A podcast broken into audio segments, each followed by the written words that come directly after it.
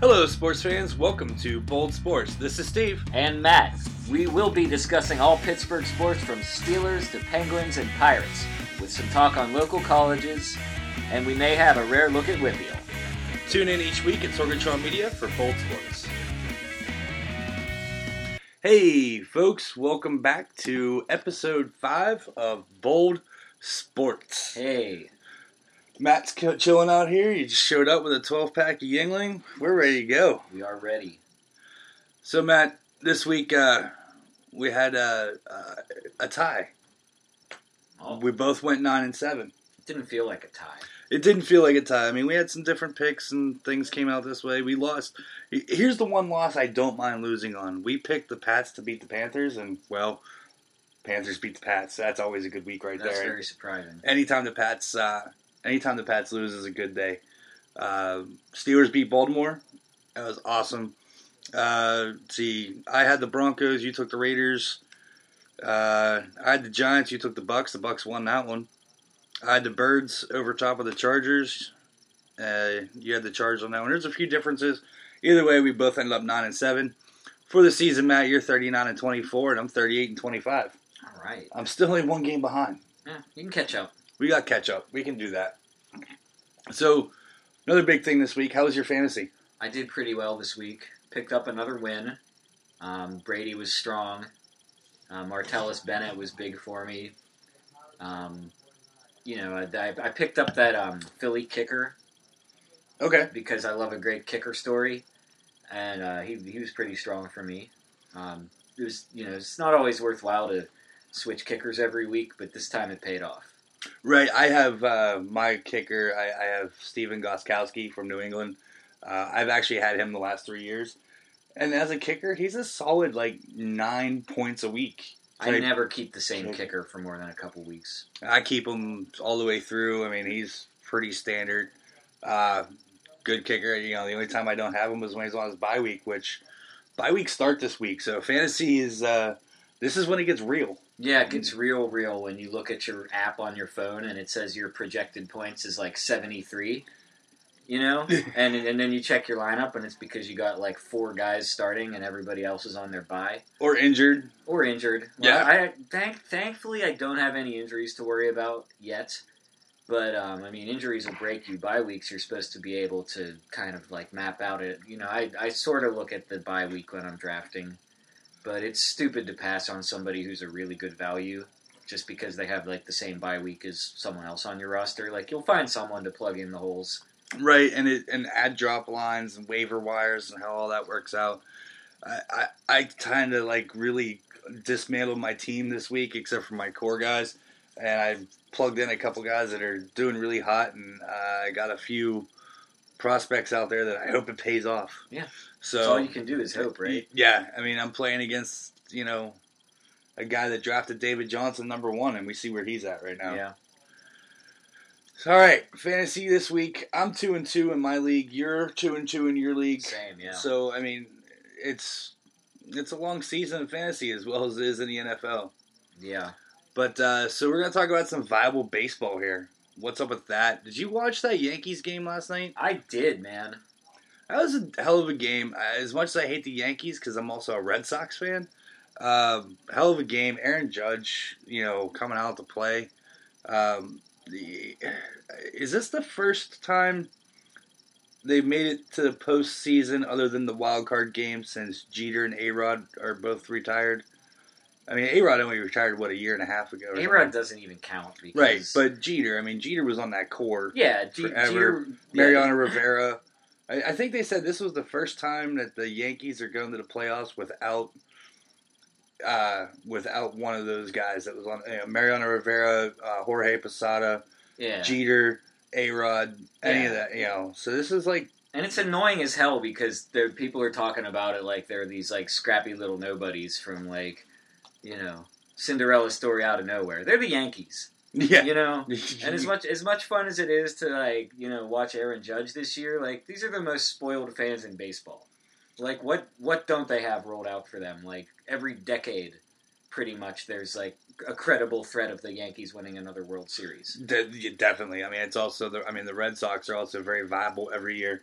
You got the teams that have a payroll, it doesn't always pay off for them. Look at the Dodgers. We're going to have to see what the Dodgers do. If the this is a Dodgers World Series or bust. I mean, because if they don't win the World Series this year, I can foresee that team being dismantled. Yeah. Just because. But you know what? I think Ron Burkle, he's part ownership in that. He's part ownership of the Penguins. You know, Magic Johnson's in with the Dodgers. Who knows? I mean, they got money. I mean, we'll see what happens. So we have that. The Yankees going into Cleveland. Cleveland's got the home field advantage on that throughout the playoffs, I believe, for the AL. And I don't know. It's hard to like something from Cleveland, but I'm not on board with Cleveland either. I'm not on board with Cleveland. Like I said, until the Red Sox are out, then I'm straight Red Sox right now. I kind of want to see it happen, but I don't at the same time because it doesn't always come out in the favor of my liking to have a Yankees Red Sox ALCS, which would mean the Yankees would have to beat up Cleveland, the Red Sox would have to beat Houston, which Houston's no joke. Verlander down there now on that staff, yeah, he's ridiculous. I like I'm not crazy about Houston, like I don't have any reason to really like them. I don't have a reason to really like them. They were in the NL forever. Our whole lifetime, they were in the NL until the last two seasons, right? And when they got switched over, like first of all, I always said that was the solution to like restore the balance because the Pirates had to play in a division with 6 teams, and it always seemed to make sense to me for like matchups and geography and rivalries to move Houston to the American League West. And it finally happened, and it makes me look smart that they did that. Right. And then when they finally did move, they were so bad that they were, like, rebuilding everything. Right. And again, I said, boy, I'm glad they're not in the Pirates division anymore, because in a couple years, they're going to be good. Right, and then also, a lot of people are saying, why don't they just send Milwaukee back to the American League, because they're the ones that moved over to the National League to begin with, and made the unbalance of power and everything else. I don't know. I'd rather have Milwaukee in our division than Houston, the way they're set up right now. Right now, correct. There's a few years. The Pirates' record in Miller Park is dreadful. It's atrocious. It is. So then we have Arizona. Did you watch any of that game tonight? Did you get a chance? Little bit. I was flipping back and forth between that and the Pens game. Seemed like, again, a lot of like offense in these games. 11-8 was the final score. Really hoping that baseball would put the juiced balls away for the playoffs because I don't think you need a bunch of like home run derbies. Zach Greinke was on fire tonight, and then they pulled him. that's another thing about these wild card games is they started their ace for the first like 3 innings, and then they pulled him. The Yankees did it the other night. They started ace for the first 3 innings, then they pull him and go to the bullpen and work out of the bullpen. Oh, it's like a game 7. You know how managers run their pitching staff when they got nothing to look forward to if they lose. So it's pretty much all hands on deck, and sometimes that can really screw you over for the season for the next series.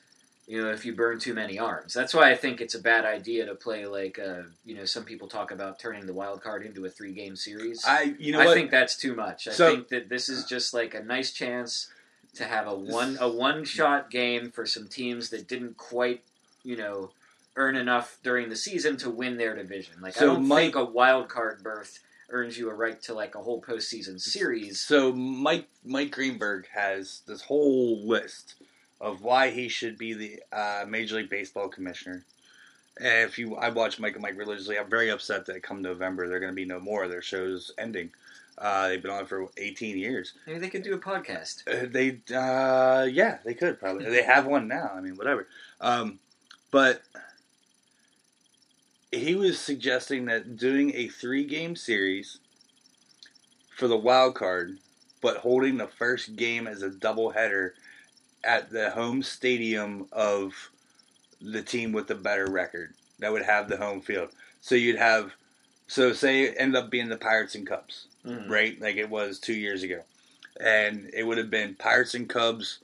You'd have a 12:35 or 1:00 game, and then you'd have a 7:00 game. You have a doubleheader. If you split the doubleheader, you go to Chicago the next night, fly out that night, get to Chicago. You're both tired.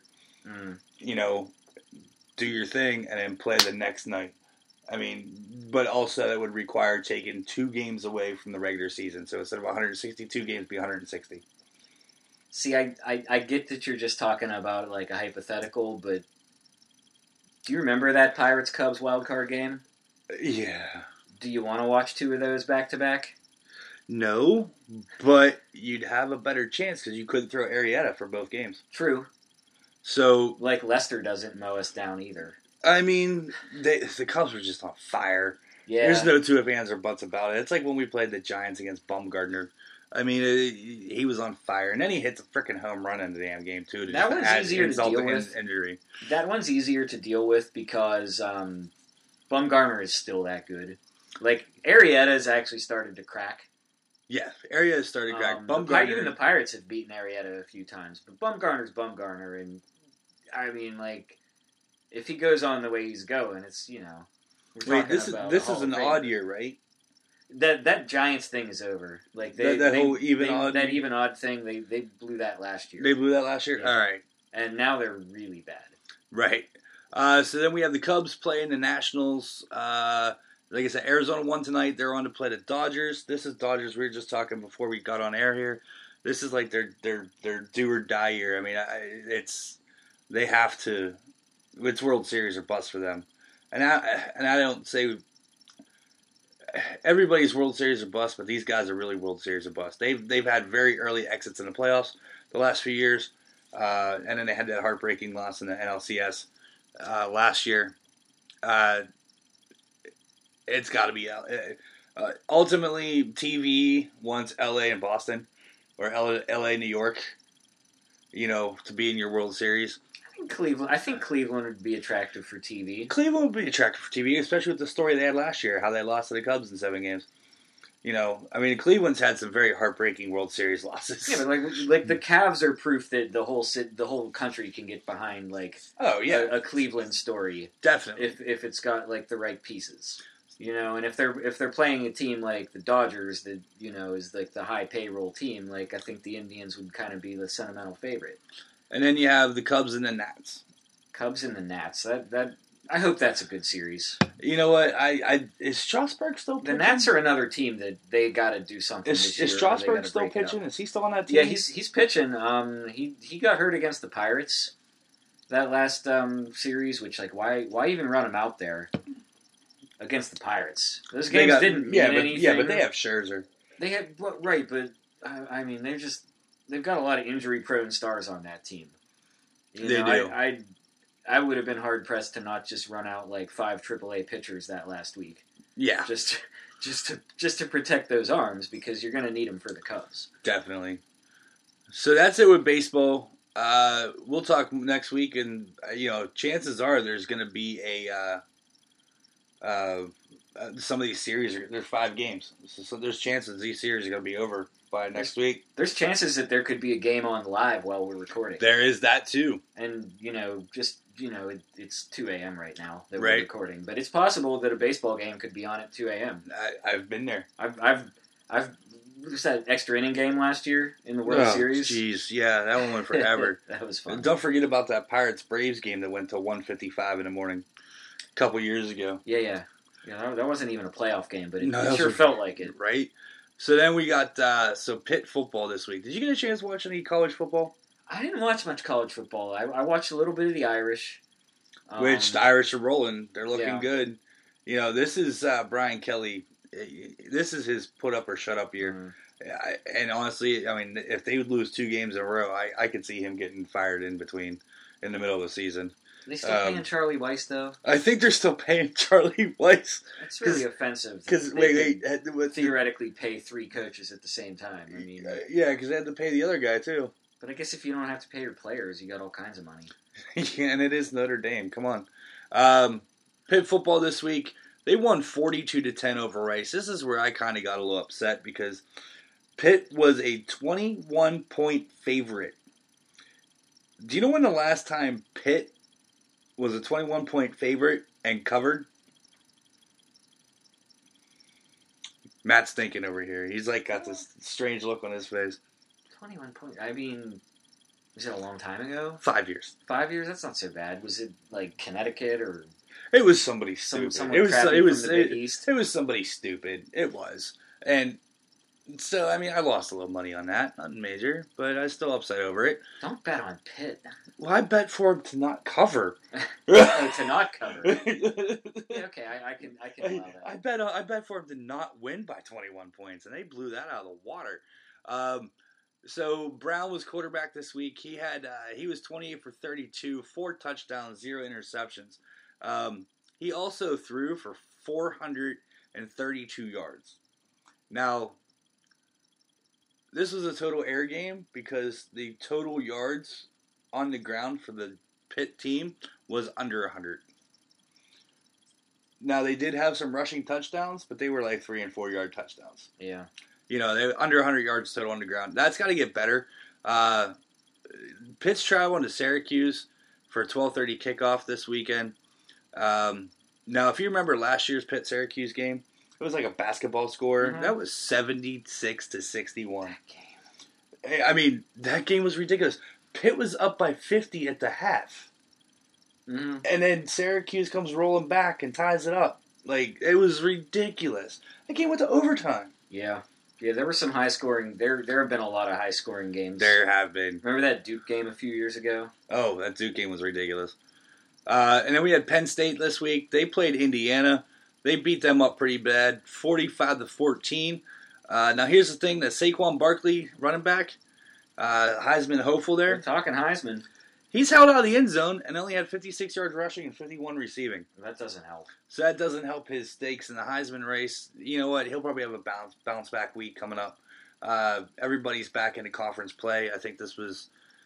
I don't understand how they went conference play for 1 week and then they're back into non-conference play. That was Pitt anyway, ACC, but Penn State's they're straight Big Ten play out the rest of the season, and they finish up right there before Thanksgiving. So I don't know. I don't follow a lot of Penn State. I don't like Penn State. I'm a Pitt fan. You got to watch the games that are actually on TV though, where you live. That is true, unfortunately. I did not. Now, when Penn State's playing on the Big Ten Network, that's tipping their hand a little bit that it's not that important of a game. Right. But when they're on ABC, against Northwestern. Or Michigan or Ohio State, that's a big game. Northwestern this week is on ABC, so I'll be tuning in for that a little bit. And also, we're going to take a step back, and I'm going to give you one little score here from the Whippeal this weekend. Your Central Catholic boys got their ass. I know. Whooped. It was on TV too. It was, what was that? 56-3? I don't know. I mean, Central Catholic's normally not that bad. I mean, I know it's high school. I mean, did they lose their recruiting aspects? They don't listen. Like. They don't recruit. Bullshit. Like, I call bullshit on that. They don't. Okay, but it's one thing to say, like, hey, I think you should go to Central. Like, we could use you on our football team. Like, they don't give full scholarships. They don't. I don't know the intricacy workings of the Catholic schools in the area, how they recruit and how they don't recruit, but I'm sure that somebody has a job somewhere. Then how do you explain Pine Richland being so good? Like, they have to deal with, their geographic area. They have a huge area to draw from, and also their coach was also quarterback when I was in high school at North Hills. Yeah. Eric Kasparovich is a hell of a coach. Mike Sasson, he's on the River's Edge radio network with us. When Amanda and I do Bold Nights Out show, his brother is the offensive coordinator, Pine Richland. Their quarterback signed to Notre Dame as a sophomore. Mm-hmm. He's a senior, 6'5", 240 cut. I mean, that opening game that was on ESPN when they played whatever from West Virginia or Ohio had 7 touchdowns himself, 4 passing, 3 rushing. Okay, so Pine Richland's good. Yeah, Pine Richland's good. Sometimes you get, steamrolled by good teams. Yeah, you do. I've watched it over the years whenever I played high school football, when my son played high school football, and even whenever, right after I graduated, I'd keep up with it a little bit. Like, hey, I still know a couple of those guys playing. But that's enough of that on that aspect. We're going to go ahead and take a break right now. We're going to come back and talk about our beloved Penguins that opened up tonight. So here's a little, take a break. Here's a little message from our friends at Sorgatron Media. Sidekick Media Services. We are your sidekick in business for social media, video production, and more. Find out more at sidekickmediaservices.com. All right, folks, we're back after that break. So, like I said, we're going to talk some Penguins because tonight was Raising of the Banners night. Awesome. It was great. Did you get to watch the whole ceremony? No, because I had to flip back and forth between that and Wheel of Fortune. As you know, I was definitely hijacking the... Let me take a little digression here. Like, Wheel of Fortune has been riding Jeopardy's coattails for, like, my entire life. Yes. How many people would watch Wheel of Fortune if it was just, like, what came on? Probably not. Everyone watches Wheel of Fortune because it comes on after Jeopardy, which is the best game show in the history of the planet. Jeopardy's awesome. Jeopardy's you ever go amazing. On vacation into a market where, like, it's Wheel of Fortune and then Jeopardy? No. It happens in some places. Wow. Apparently, like, there's programming directors in this country that think that's a good idea. They need fired. Like, maybe you catch, like, the final part of Wheel of Fortune because you want to be on time for Jeopardy. But, you know, no one misses Jeopardy in this town anymore. But here's the thing. It comes on the after ceremonies didn't even start until, like, 8 o'clock. Wheel of Fortune's over. Well, there was stuff at, like, 7:15. There was all kinds of stuff going on in the arena. You could tell, like, kind of in the background while, you know, I guess it was Pierre and Doc and Mike Milbury. Yeah, Milbury. I mean, it sucks that Edzo's, you know... What happened with him? He's got cancer, man. I knew he was sick. I didn't know that he was not going to be... He's fighting it. He wants to be back. Yeah, I didn't know. I was like, I hope they didn't fire him because I knew he was sick. No, I just wasn't sure. No, he's definitely. I just wasn't sure if they were how they were dealing with that situation. He's very versatile, you know. It's rare that you have the combination of like hockey knowledge and horse racing. Yeah, I know, right? So yeah, like Edzo's when I saw Edzo, he's welcome back anytime, but you know. Yeah, when I saw Edzo going out to all the horse races, I'm like, what are you talking about, Edzo? Come on. So tonight, Raising the Banners was awesome. If you've never been to one of those games live, to see it live, it's excellent. To watch on TV is just as awesome. Of course, I'd rather have been there. I don't know if you saw my pictures today on the Facebook, but I had a last-minute heads-up that said, hey, you might be able to get in here. If you have time, go check it out. You have until 4 o'clock to go hang out with Lord Stanley. Where did this happen? At the arena. Okay. They had it. It was set up for. They had the cup was at the Verizon Gate entrance up in the back side of the arena where people normally don't go, and they had it all set up out there, and they had the table and everything, and it was there for corporate events and so forth. And a friend of mine was there, and they said, "Yeah, this is where it's at. This is not gonna, you know, go to the door if they let you. Cool. If not, you know, hey." And then when I got there, I talked to the security guards. Like, yeah, come on in. Nice. I was like, sweet. He's like, we're taking the cup down. He goes, it's going down at 4 o'clock. It's like 4:45. So like, I'm like, thank you. Cool, man. So I got to go in, get my picture taken with it, take a picture of it. I got to picture the names on it for this year and last year. I think I have that elsewhere too, but or last year's anyway. But yeah, it was awesome. I mean, anytime you're in the room with Lord Stanley is a humbling time. No doubt. Because it's awesome. I mean, it doesn't matter how many times you see the cup, how many times you get to touch the cup. It's awesome every time. I don't like touching the cup because it just means I'm never going to win one myself. There's more reasons why you're not going to win a cup yourself other than just from touching it, sir. I can't skate that well. It's like me saying, like, I can't touch the cup because I'm never going to win one myself. There's way more reasons I'm not going to win a Stanley Cup because touching it jinxed me.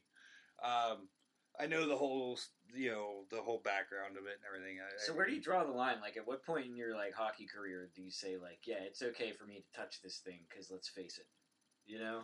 I think once you're retired, but I mean, if you're like kicking around in juniors, like yeah, that's a tough call. Mario Lemieux's son won't even go near it.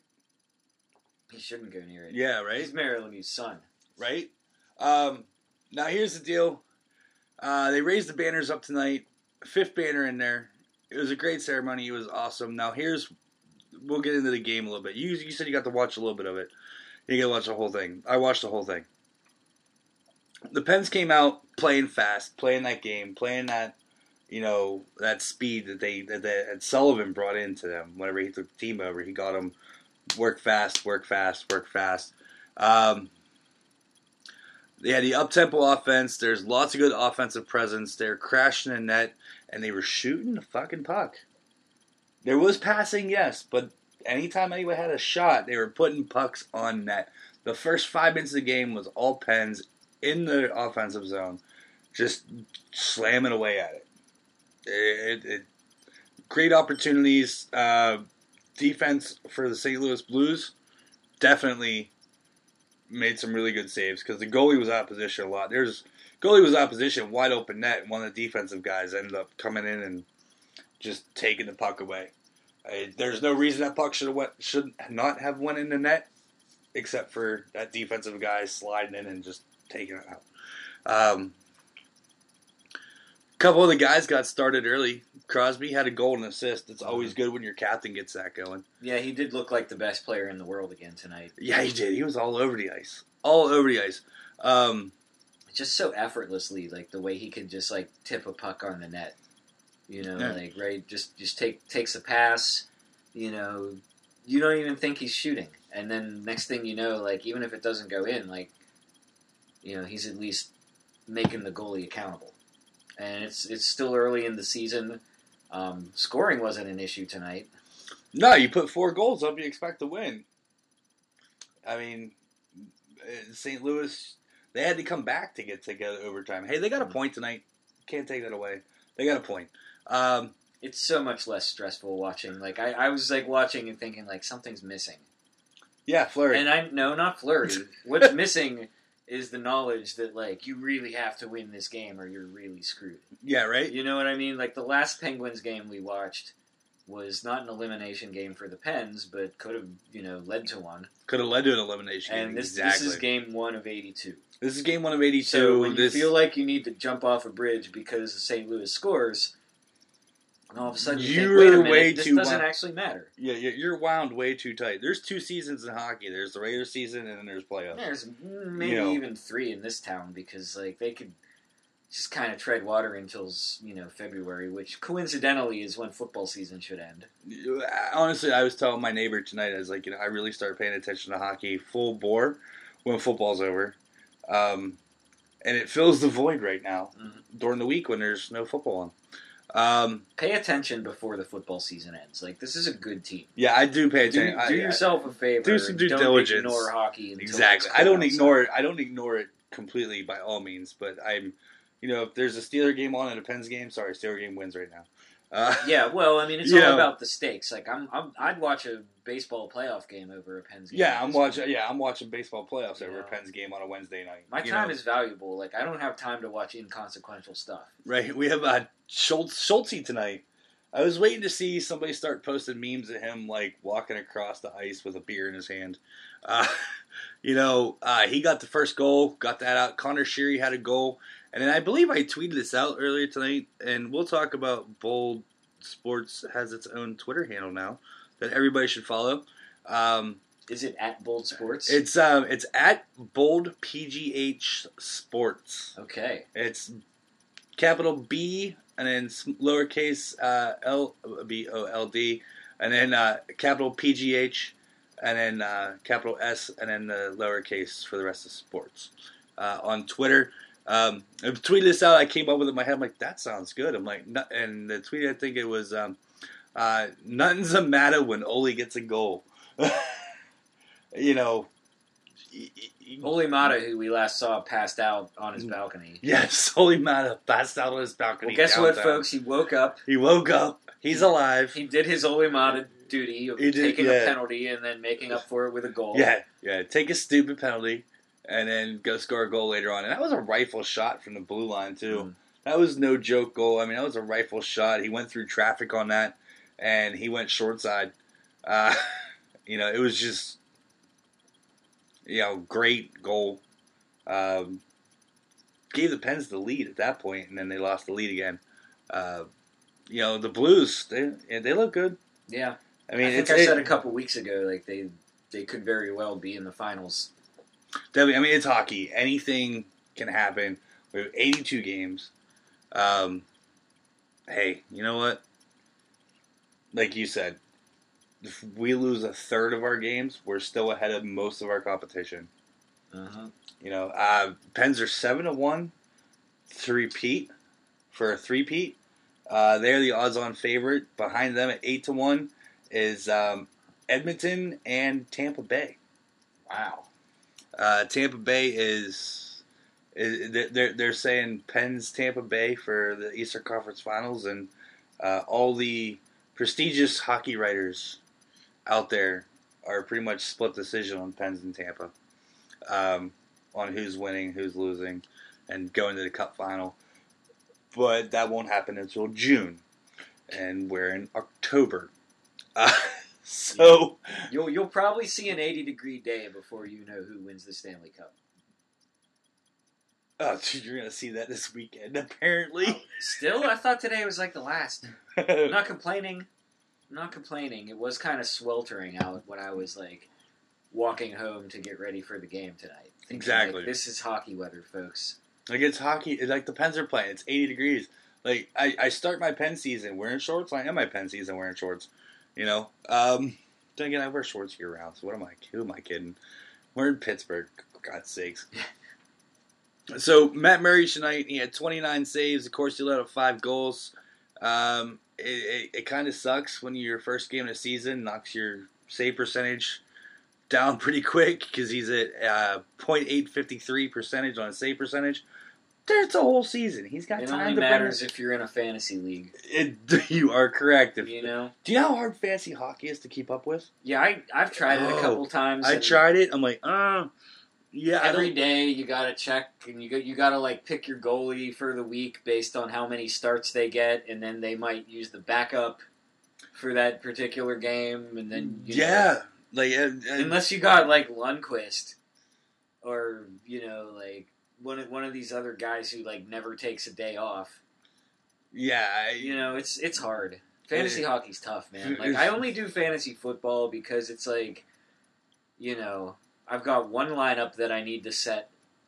Like I only have to worry about it on Thursday if I got people in the Thursday games, and then I don't have to look at it again until Sunday. Morning. Yeah, right. That's fantasy football. Exactly. I look at my lineup. I'm like, do I need to have anybody in there specifically for Thursday? No or yes. And I make sure they're in there if I have to have them play. And then I worry about Saturday. Because you know what? People get injured in practice or they tweak something or whatever. Hockey, for fantasy hockey, you have to... It's like a full-time job. Yeah.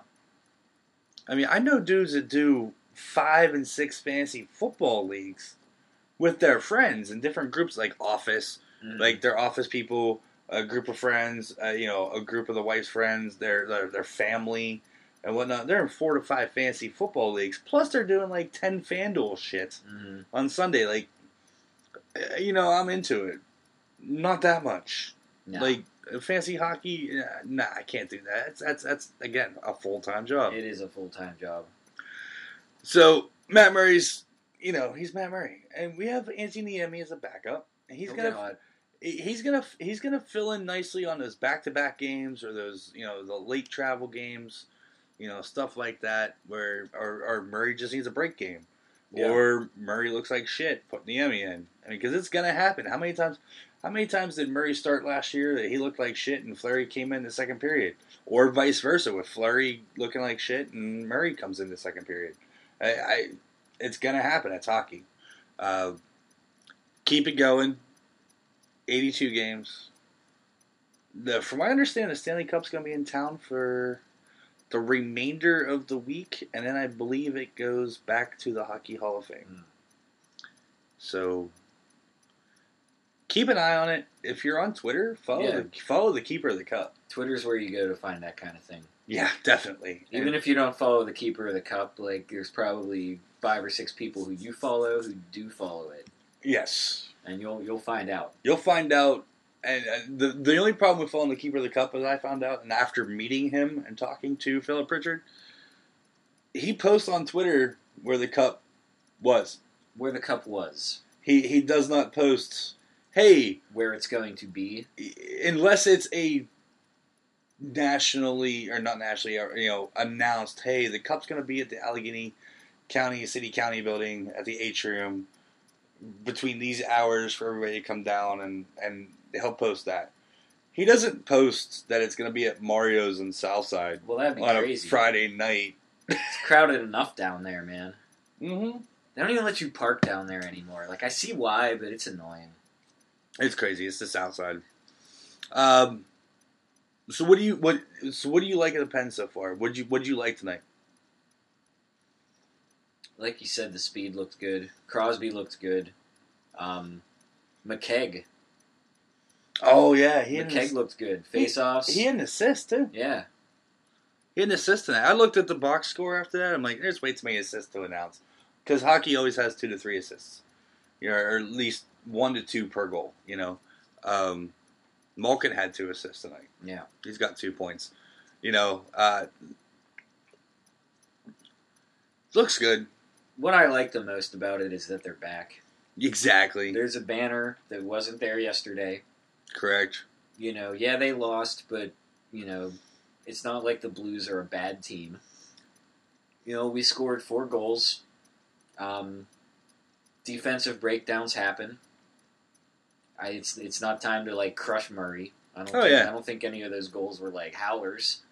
You know, it's just some defensive breakdowns, and then you're going to have that. But they scored 4 goals. Remember how many hockey games in, like, the 2000s, like, there weren't 4 goals total? Oh, even in the 90s. Yeah. So they opened up the game for scoring. They opened up the game, changed the rules to add to get more scoring. They've succeeded. I mean, most nights I think that the Penguins can outscore the other team's best effort against Matt Murray. Matt Murray's a good goalie. He is. 2-time Stanley Cup champion. Can't take that away from him. Though I think Fleury did a lot of the work along the way. But hey, Fleury was massively instrumental. Last year, Fleury did a lot of the work. The year before, Fleury got hot. And in hockey, you ride the hot hands of a goaltender. Absolutely. When your goaltender's hot hand starts getting cold, you put the other guy in. See what happens. You know? But, no problem with that. Not at all. All right, folks. That's enough of Penguins talk right now. We're going to take a break. Come back with... All Steelers. Let's talk tech. Tech news discussions from the people in the industry right here in Pittsburgh. Online, gadgets, startups, and more. Check it out at awesomecast.net. All right, folks. Hope you enjoyed that little bit from our friends at Sorgatron Media. So, here we go. Steelers. How'd you like this week's game? Honestly, I slept through the first half because I got up early to watch soccer, and then I fell asleep. Oh, that's right. You did get the English Premier League package for your house, didn't you? Well, that's just for, like, the crap games. Like, the good games are still on regular cable. But since I like a crap team, I had to pay extra for the crap games. But, you know, that's neither here nor there. You know what I didn't do about it? I didn't go throw in a water cooler because my team is crap. We'll talk a little bit about that water cooler incident. Did you see okay, we'll just get it out of there now. Did you see the video today that was in the locker room? I forget who it was. One of the linemen walked over to AB in the locker room and was like, hey, he wants a rematch. And with Gatorade water cooler. I saw it on Twitter. It was awesome. I mean... It's still not as cool as Sean Rodriguez because Sean Rodriguez had the best water cooler incident ever. He fought the water cooler as though the water cooler could, like, fight back. Yes. You know what I mean? Like, Brown just picked up a water cooler and tossed it like it was, like, you know, some little kid who was, like, sitting with his back turned. You know, Sean Rodriguez actually approached the water cooler with his fists raised in a defensive posture and then started unloading combos as though, like, he had to be fast and get off as many blows before the inevitable counterattack. You know what? Whenever Sean Rodriguez came back to the Pirates this year, this is how I found out that he came back, is because I didn't realize it was, like, a late-night trade, and that they started talking about Sean Rodriguez and said, here's our favorite Sean Rodriguez video, and they showed it over and over and over on the pregame to the Pirates. And I'm like, why do they keep showing the Sean Rodriguez video? I'm like, and then I was like, so I Googled it real quick, and he came, I'm like, he's back with the Pirates? That's awesome. Then he hit a home run, walk-off home run in extra innings. That was better. Awesome. That was I called better. That too. That was my only successful call all year with the Pirates. You know, where a guy comes up and you say he's going to hit it out of the park right here. Never happened except for that one, and I was just like, go deep. That's awesome. Because it was like dinner time, and I was ready for that game to be over. I mean, all right. So Antonio Brown, there was two times that he was blatantly, clearly wide the fuck open. So, he didn't get the ball. Ben throws an interception. Or no, he didn't even throw an interception this week. He threw an incomplete pass, or he threw it out of bounds. That's why Brown was getting all up in arms about shit. I get it, you're wide open. Ben's 6'4". All those boys in that line are 6'5", 6'6", 6'7", 6'10". Blocking for him. When that game's going full speed, he just didn't see him. That's all it is. He physically couldn't see. The point of football is to win the game. Mm-hmm. And the Steelers won, as they do most of their games with Ben Roethlisberger at the helm. Yes. So I could see where you just say, you gotta just relax and, They were saying... Let him do his job. The reports this week was, Antonio Brown shows that he is a, like every other wide receiver that is any good that blows up.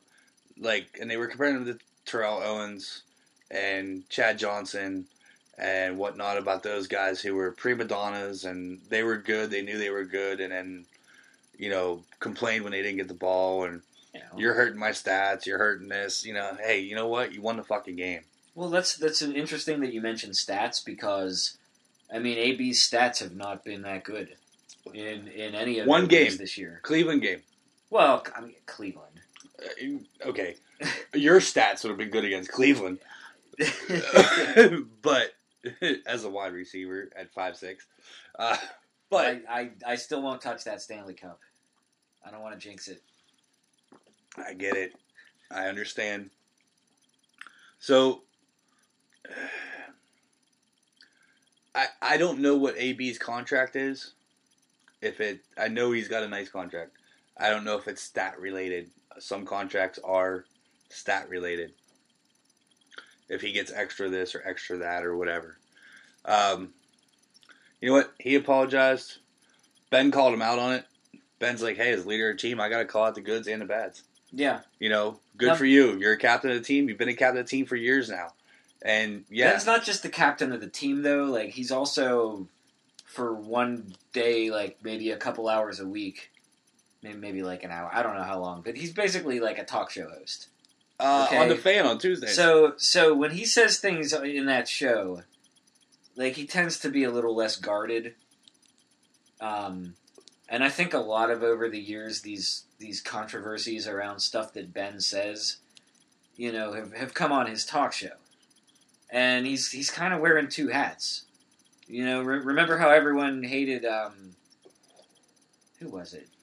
Ryan Clark. Ryan Clark, when he was winding down his career, was, talking out of school, spilling locker room stuff sometimes because he wanted to be interesting because he wanted, a job post-playing career as an analyst. So,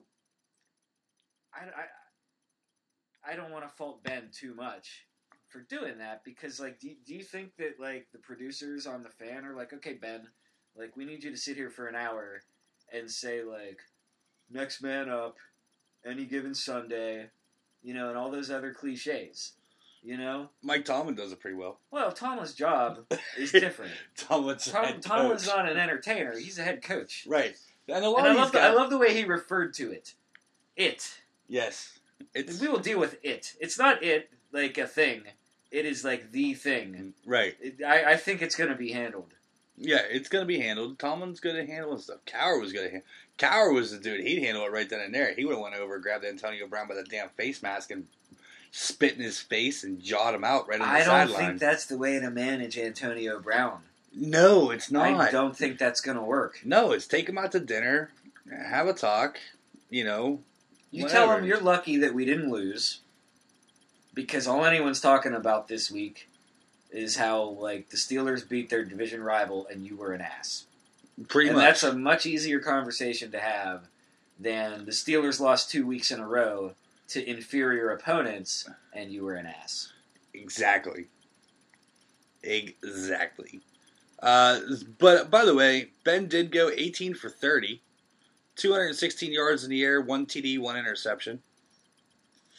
Bell's back, baby. Well, this week was his first time over 100 yards. He had 144 yards on the ground, two TDs, and he added four catches for 42 yards. So if you had him in fantasy this week, you had about a 33-point game from him.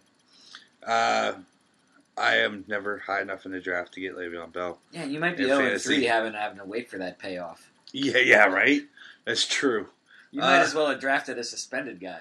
So, AB did have a slow game. He did show his frustrations on that damn water cooler. What does he likes football and he doesn't do well at football and he gets mad.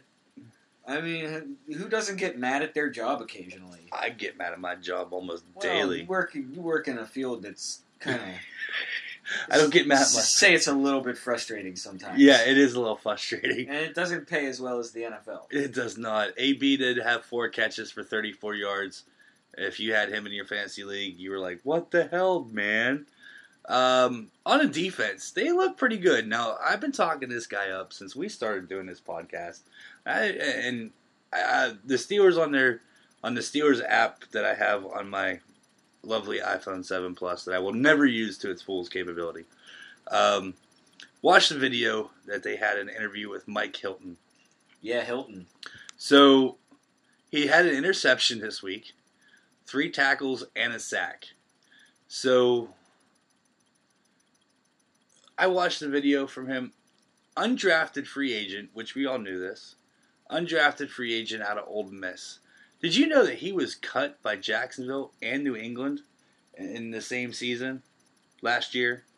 And then the Steelers called him. He was applying for jobs. He got a phone call from the Steelers to come for a workout and for practice squad. And an hour later, he got a phone call from Foot Locker that said, "Hey, man, we want to hire you.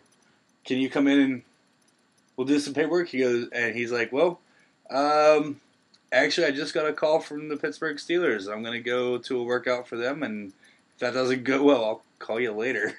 See, I would have gone and gotten hired at Foot Locker just so I would have the ref uniform to wear to my first day of Steelers practice.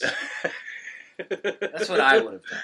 That would be awesome. Because when even like at the rookie minimum in the NFL. Well, you can afford to blow off Foot Locker. Okay, well, I mean, here's the thing is, practice squad money is nowhere near league minimum. I think that's a whole different thing. Okay, but still, practice squad money is like the same amount of money that I would need to say, like, screw you, Foot Locker. You know, what are they going to do? Like, you're blackballed from working at Foot Locker because you had the audacity to go try to make more than, like, $13 an hour. Right. Mike Hilton, though, he was all over the field last week. He was. It says he only had three tackles. He didn't, and I think he had one assist. He was all over the field. You thought he was in just about every play. You don't want your corners making that many tackles. True. You want the guys up on the front making a tackle. Where I'm going to get into this guy is Ryan Shazier. He had 10 tackles, 3 assists, and an interception. Those are the guys you want making the tackles. You want that, the front four and your linebackers. You don't want the ball going past 10 yards. If it goes past 10 yards, there's issues. It almost makes me happy that, like, Ziggy Hood and Lawrence Timmons are gone because, like, if they were, like, still around, we wouldn't have even drafted Shazier and Hayward. You know, Ziggy Hood was a bust. Total bust. I mean, he's still playing. Bust. He's still playing. Who's he playing with? Did he go back to college? No. He's somewhere. Like, I know he's in the league somewhere. I gotta look this up. Washington, maybe? I think that's where he went after the Steelers. I mean, Hayward, Tuitt, Shazier, Watt. I mean, Timmons. I was kind of Timmons was good. Yeah, he was overshadowed by Woodley until Woodley left, and then for a couple years, Timmons was like the best like pass coverage guy in their linebacking core. So he is Ziggy Hood is with the Redskins currently. Drafted by the Steelers in 2009. Does he have that Super Bowl ring? Or no? He came right after that, right? Yeah, he'd have been after that. Yeah, because they won. The Super Bowl was February of 09. He was drafted in 09. He was 9-13 with the Steelers. Jacksonville, 14-15. Chicago Bears for 15. I guess he was traded midseason there. Or he was cut and picked back up. Redskins, he's 2016 to present with the Redskins. Yeah, I totally forgot about him. But moving forward, the Steelers are in pretty good shape. You know, and they're keeping James Harrison. I'd like to see him get a little more playing time, maybe more third downs, stuff like that. Just something to mix it up a little bit. But you know what? You got Chicolo, man. He's all over the field right now. He's doing great. Maybe they should start running one of those like West Virginia like six run linebacker shoot. Defenses. Six linebacker. Wow. What'd you do? Put three guys on the line and... Yeah, you get three guys down. You got a bunch of guys in the middle. And then you play, like, man in the secondary. Try it against a team with, bad receivers. Weak wide receivers. I'm not saying, like, bust it out against New England, but, maybe next time you play Cleveland. The last game of the year against Cleveland in Pittsburgh when hopefully nobody's playing. Yeah. When hopefully, like, they start, like, I want to see a 3-5-3 in the NFL. With the way teams just chuck the ball around anymore, like, why not? You're right. I mean, a lot of those passes are only 10 yards. Just get these fast linebackers. I mean, you got linebackers going downfield anyway in coverage. You just made me think of the defense that we played in high school baseball. My high school baseball coach, he did the fly trap infield. I've seen that before. I've read about it. Yeah, we did the fly trap infield where you move your first baseman over to play in the second baseman spot, your third baseman over in the shortstop area, and you push your second baseman out into shallow right, and you push your shortstop out into shallow left, and you have that. They call the fly trap infield where you can still, a hard hit ground ball, you're still getting an out at first. You're going to get those short pop flies. I don't know. It was weird. It was okay. I mean, I was either when we were doing that, I was either on the mound or in right field. So I once played on a Little League team that had a severe attendance problem. And we weren't very good. Well, you have to have eight to play. Kids didn't show up because we weren't good. You have to have eight to play. Well, technically no. Because I remember one game where they were like, Matt, play deep short. And also, if the ball gets hit to center or right, go chase it and throw it back to the catcher. Oh, wow. That must have been... Well, you did grow up in Edgewood, so... This was in the Sacred Heart League, though. Like, there were enough kids. Okay. So we got... Didn't draft well enough. So the Steelers are playing Jacksonville this week. Now, for some stupid reason, I don't have any stats on this whatsoever.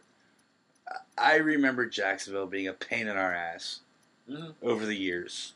Well, they used to be a divisional opponent.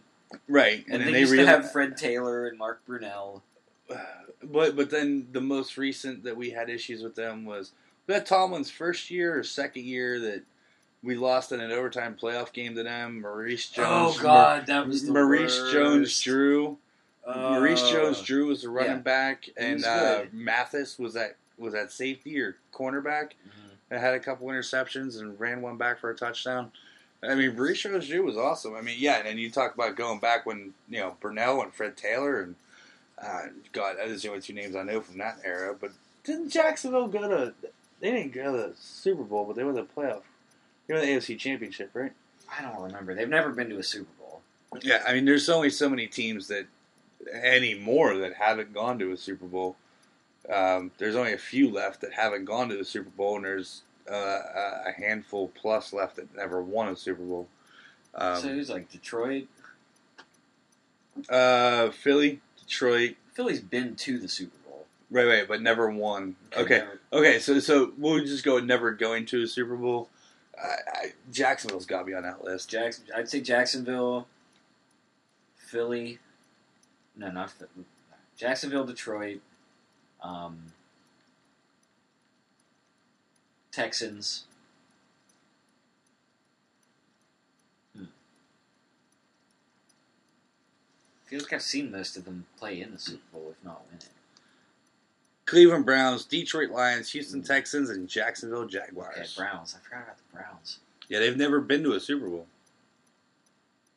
I knew that. Like, I feel like we've already exhausted our supply of like Browns daggers this episode. We don't want to cut them too much.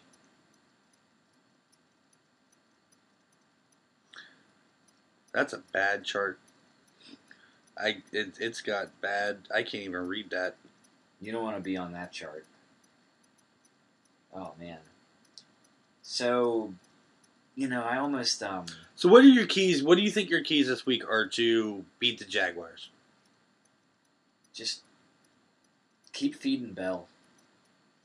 Yes, definitely. Keys to Jags, as I have right here, is run the ball. They're the 32nd ranked run defense team. 32nd Bell, and let's work James Connor into it.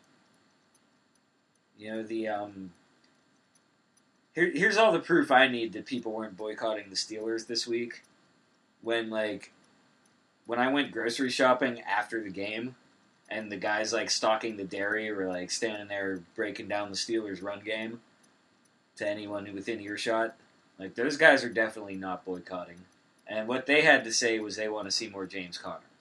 So, I think Coach Tomlin, Coach Haley, if they care anything for the workers at Coons Market on Banksville Road, I want to see more James Connor and more Le'Veon Bell.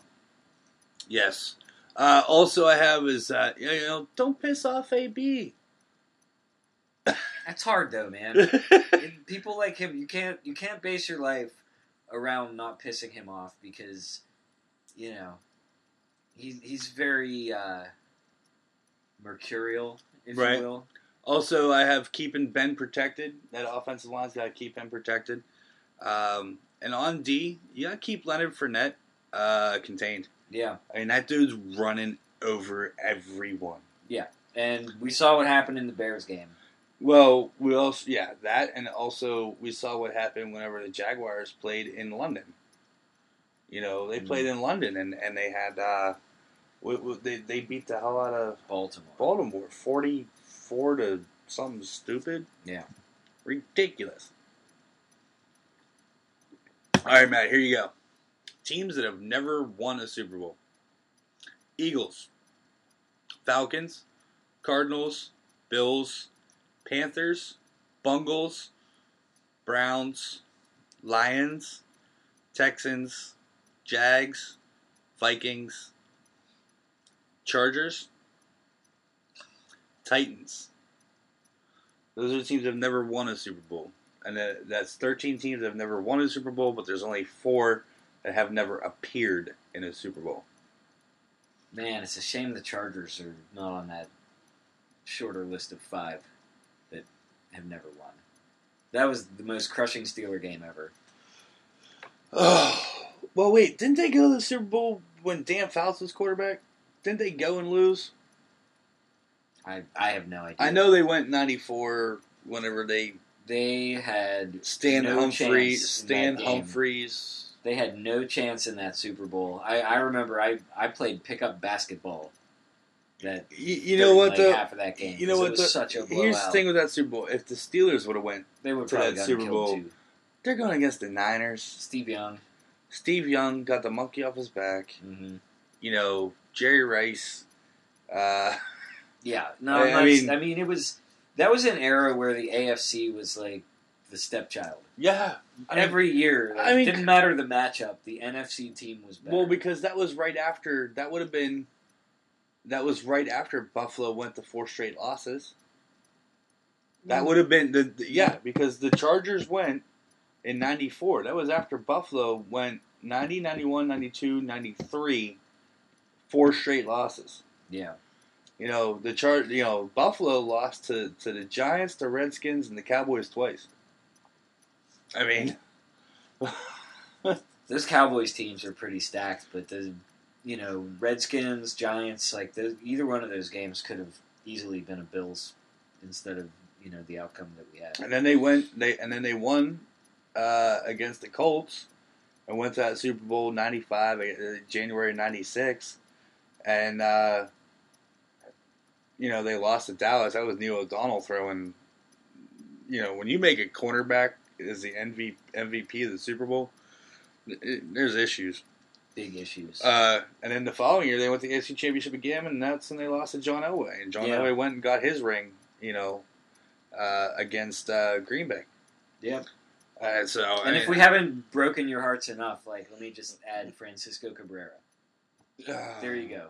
And this concludes our episode of Things That Make Yinzer Sad. So I run into Sid Bream on occasion. Yeah. He still lives in Pittsburgh. Sure, yeah. You know, I run into Sid Bream on occasion. Every time I run into him, I look at him like, Sid, I was like, you're awesome. I was like, I'll still never forgive you for 1992. And he's like, a lot of people haven't. It's okay. He's fine, though. So then I run into him again.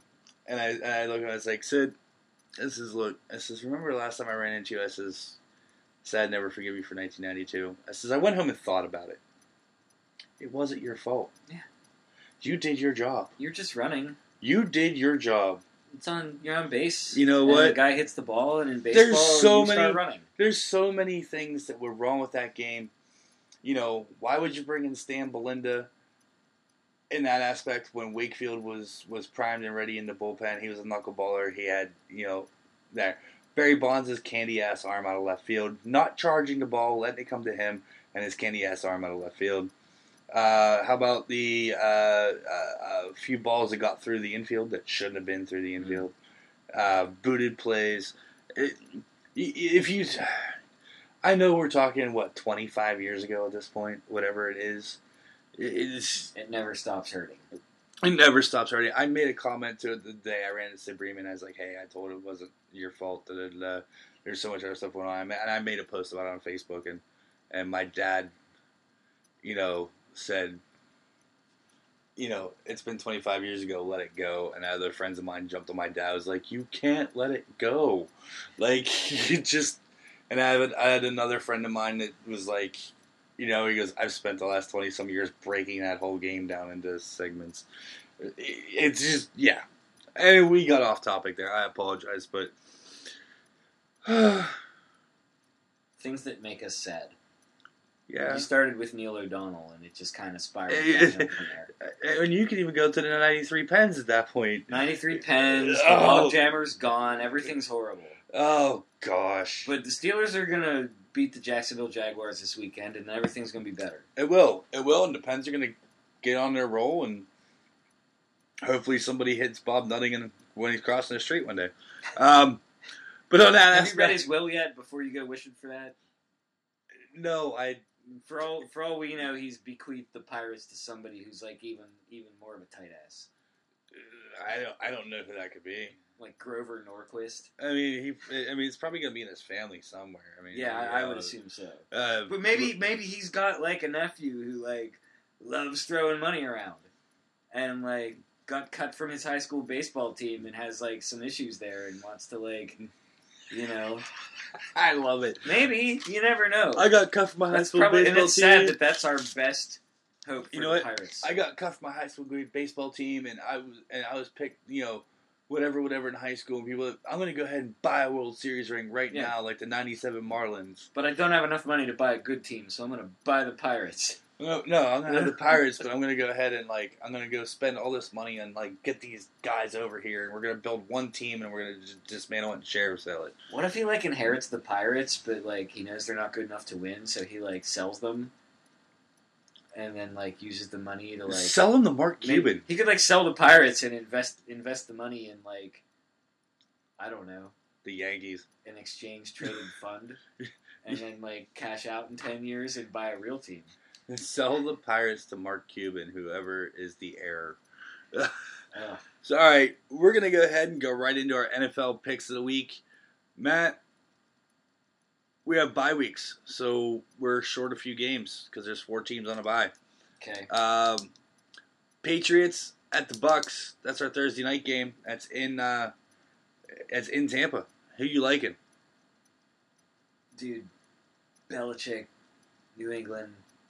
They got to get back on track. I don't see him losing 2 in a row. 2-3 is not a place where you see the Patriots under Brady and Belichick. So I'm going New England. So am I. How about the Jaguars and the Steelers? You know we're taking the Steelers on that. That's a no-brainer. Well, why would we even ask that question? Because like, it would be like biased if we didn't at least think about it. You know. True. Bills at the Bungles. I have A.J. Green on my fantasy team. Andy Dalton was sick last week, man. And the Bills beat up somebody last week that should have... Where's that score? I did not have Buffalo last week. The Bills beat the Falcons. Yeah. You know what? I'm going to take the Bills on this. If you're going to take the Bills, I'm taking Cincinnati. Sounds good. Jets and Browns in Cleveland. Doesn't matter, Jets. We're both going Jets until on that. They prove me wrong. Until they demonstrate otherwise. The Jets have been looking good recently too. I don't know what's up with that. Well, that's not going to last. I mean, it's not going to end against the Browns. Did you see the pictures online that there was actually a dumpster fire at Cleveland Browns Stadium? No, I didn't. There's pictures all over. There's an actual dumpster fire. I'm sure it was intentionally set. And I'm sure whoever said it was disappointed that it didn't get... Can you believe when Amanda and I go up to Cleveland every year for Thanksgiving, because my aunt and uncle live in Cleveland, we go for Thanksgiving. We go up a day or so early, so we just go eat and drink around the city, because they actually have some really good restaurants. Oh, sure. Really good bars, really good breweries. Yeah. Can you believe she won't let me go down and pee on the stadium? You shouldn't. You really shouldn't. I don't know what the laws in Ohio are. I don't know what they are either. Some states, like, you end up on, like, a list. And you gotta, like, tell all your neighbors. I'll never be allowed. So, yeah, don't do that. I'll never be allowed to leave a Brown Stadium again. You know, whatever. They'll kick me out. That's not a punishment. I mean, they'll kick me out of Ohio. Well, that maybe, but, like... I mean, that's really not from the Browns. I mean, there's some cool things in Ohio. There's so many cool things in Ohio. Like Columbus. And Put-in Bay. Bay, the Rock Hall. Yeah, the Rock Hall of Fame is awesome. Nelson's Ledges. The Ledges. Yeah, man. There's cool stuff in Ohio. So we got Panthers and Lions. That's going to be in Detroit. You know what? I'm a coin flip on that one. Seriously. Lions. You're going Lions? I love the Lions. I'm going to go Panthers. I'm going to pick them every week. I'm going to go Panthers. That's my handicap since I'm up a week. I'm up a one game on you? You're at one game. I'm going to pick the Lions every week. Niners, Colts. Ugh. Brutal. Give me the Colts. I was thinking that too, especially since they just had that nice win this week. Titans and Dolphins in Miami. Titans. I'm going Titans too. Chargers, Giants. You know what? Here's my handicap. I'm taking the Giants. Bad teams. I'm taking the Giants. Where are they playing? In New York. Yeah, they're due. The Giants are due.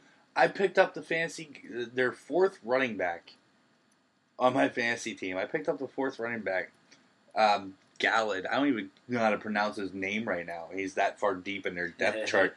But he's the only one that showed any promise. And last week he had, like, you know... he had like 48 yards on 7 carries, but I mean, whatever. I'm going Giants. Same. Jesus. I can't pick the Chargers. I know, right? Cards and Birds. Cards and Eagles. The Battle of the Birds here. Where is that? In Philly. Eggs. You're going Eagles. I'm going Cards. I'm going Cards. Eagles. How about Seahawks and Rams? Rams. Yeah. Taking Rams, too. I'm bandwagoning the Rams hard. Ravens and the Raiders. Ooh. In the black hole.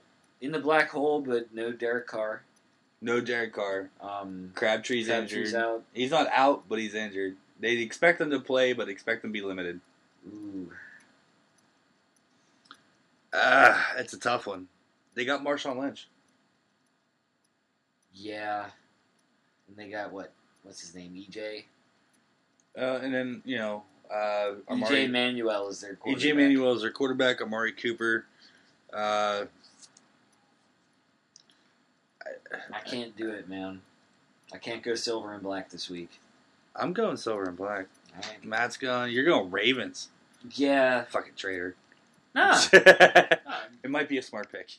I mean, I almost picked them last week. Now that makes me a traitor. Did you pick them last week? You did pick him last week. Well, you know. I'm like, wait a minute. You did pick them last week. I felt dirty from, like, Wednesday through Sunday. Should have went to a strip club. Packers and Cowboys in the Big D. Who you like in there? It's a tough one. I'm going Packers. Packers. I'm going boys, man. I don't know what it is. They can't. They're 2-2. I mean, they can't afford to lose. But it's.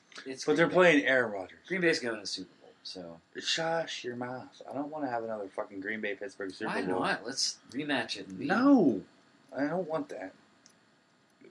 Because I fear Aaron Rodgers. Well, I fear Aaron Rodgers. If you fear Aaron Rodgers, then you would also fear Tom Brady. Oh, I really fear Tom Brady. But we gotta get Tom Brady to get to Aaron Rodgers. We might actually get to play the Patriots at home now. They have two losses, and we play them at home regular season. Yeah, and I told you beginning of this, whoever wins the game between the Steelers and the Patriots regular season, that's where the Super Bowl is going through. It's a ways off. I don't want to get too ahead of ourselves. Yeah, anything can happen any given Sunday, right? Right. And by that logic, I'm still taking the Packers. Awesome. So, how about your Chiefs? The Chiefs and the Texans, man. I'm riding the Chiefs. Ooh. I'm riding the Chiefs. Is that it? Where is that game? In Houston. In Houston. I'll take the Texans. I know that's not a popular pick, but got to make it interesting. And here's one that we should both just say fuck it. We're picking the Vikings. Vikings and the Bears. In Chicago. Yeah. We're both taking the Vikings on that one. All right, our picks are locked in. You should lock those in too. And on the ones that Matt and I picked separate, Matt's got the better record right now. So right now, you know, it's still early. We were both 9-7 last week, so I mean, which is mediocre. Which is mediocre, exactly. I mean, it's like, you know, hitting 200 in baseball. But you know what? You go hit 200 in baseball, and you still get paid $1 million a year or more. 200? Yeah, you gotta have a glove. Yeah, I mean, you hit 300 in baseball, you're getting paid $10 million a year. Yeah. Or you could go play for the Pirates for like 7.5. There's that. If they'd pay it. I feel like every segment this week is somehow devolved to the Pirates. Yeah, I don't know. I mean, This is the death rattle of the Pirates 2017 season. Pretty much. Yeah. We'll see you in Bradenton. We'll see you in Bradenton next spring. You know what my favorite time in Bradenton is? When Doc Emmerich gets to announce games. Oh, yeah. That's my favorite. He's phenomenal. And he's a Pirates fan, which is awesome. Which is, it's good. I mean, there were rumors that he was going to do more games. He did a regular season game. He did a regular season game, but there were rumors that he was going to do like a limited number of games, you know, before they hired Joe Block. Right? That like Doc Emmerich, well, he can't do like, you know, the full 82 games. Yeah, right. It would have been awesome if he could have. Or, you know, like the road schedule or whatever, but some of them. Yeah. He is technically semi-retired from the play-by-play voice of the Devils. You know that, right? Oh, yeah, yeah. So he only does a handful of Devils games a year. For him to pick up the Pirates games would have actually been, like, the opposite of retiring. Correct. And trust me, it's a tough job. One final note before we go. We do have to say one good thing about the Pirates. The Puerto Rico. Yes. The Puerto Rico donation event, the last 2 days that were 6 a.m. to 6 p.m. They did for those 2 days. Awesome. I know some of my friends on Twitter I saw took cases upon case. One guy, he's like, I'm donating 21 cases of water. Mm-hmm. And he said, took down 21 cases of water. The players were down there helping unload cars. Mm-hmm. People showing up, bringing daily needs, toiletries. Water was a big one. Paper towels. Stuff that you and I take for granted that people don't have right now. Yeah. Clothing. I don't know what the restrictions were, if it had to be, sealed or new or whatever. I mean, I could probably went through my closet and probably pulled out at least one kitchen trash bag full of clothing. Yeah. Big ups to them. They got a lot of donations on that. The Pirate family pulled through. That just proves how important the Pirates are to the fabric of this city, that they're able to, get people to organize something like that. I mean, the Red Cross can organize. Definitely. Brother's Brother is another good charity that sends a lot of aid to these areas that have been hit by the storms. But for a baseball team, to be able to do that and to inspire their fans to come out and help, and for all the players to be that involved, that is commendable. And this was through, I believe, the Roberto Clemente Foundation was part of this. And, of course, Roberto Clemente, for those of you that are too young to remember, because I wasn't alive. Yeah. But I learned history. He died on a relief mission to an earthquake in his homeland, the Dominican Republic. No, it was in Nicaragua, but Dominican. I thought it was Dominican. He was flying to Nicaragua. I thought it was Dominican. Just to help. It that's the thing. It wasn't his home. Okay. And he was just trying to help people in need. He wasn't. Not that there's anything wrong. Like if it had been, his people, his town, but right. He was looking out for someone else. Yeah, and the plane went down. The plane went down, and crash site. They never found his body. They never found. Finished with exactly 3,000 hits. How much more could it have been? He's revered in this town.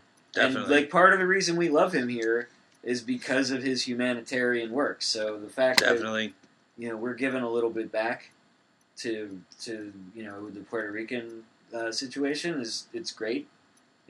Kudos to the Pirates for being involved in that. But don't wait for the Pirates. If you haven't already, if there's something you can do to help out, do it. You can text a certain number to donate $10. They charge on your phone bill. That's easy. That's easy. That's like your taxes every month on your phone bill. Pretty much. All right, folks. You guys all have a good week. Get out there and watch some college football. Pens are back. There's gonna be games, two to three Pens games a week. Yeah. Pens are back. College football, of course, runs Thursday, Friday, Saturday. Saturday from noon until 2 a.m. Yeah, you got NFL. NFL's Thursday, Sunday, and Monday. And playoff baseball. We're in playoff baseball right now, which is exciting baseball to watch. This is a great time of year. NBA's starting up, I guess, if you're an NBA fan. Friday night, USA versus Panama, World Cup qualifying. Very, very important that we get a good result. I don't know anything about soccer. You don't know anything about soccer, but you love America. I love America. And you don't want us to be kept out of the World Cup. America. All right. Have a good week, folks. Enjoy it. Watch a lot of sports. Tweet us about it. And just remember, always root for your favorite team and keep it black and gold. USA. Hey, Yins, thanks for listening to Bold Sports. You can always listen at Sorgatron Media on Stitcher, iTunes, or wherever you love to listen to podcasts. Make sure to catch us every Wednesday for your recap and breakdown of your favorite local sports and news of the weekend with the upcoming game expectations. You can contact us at Steve Renaud on Twitter, at MMTacy on Twitter, or at BoldPGH on Twitter. Hashtag BoldSports. Bold Pittsburgh on the Facebook or BoldPGH.com.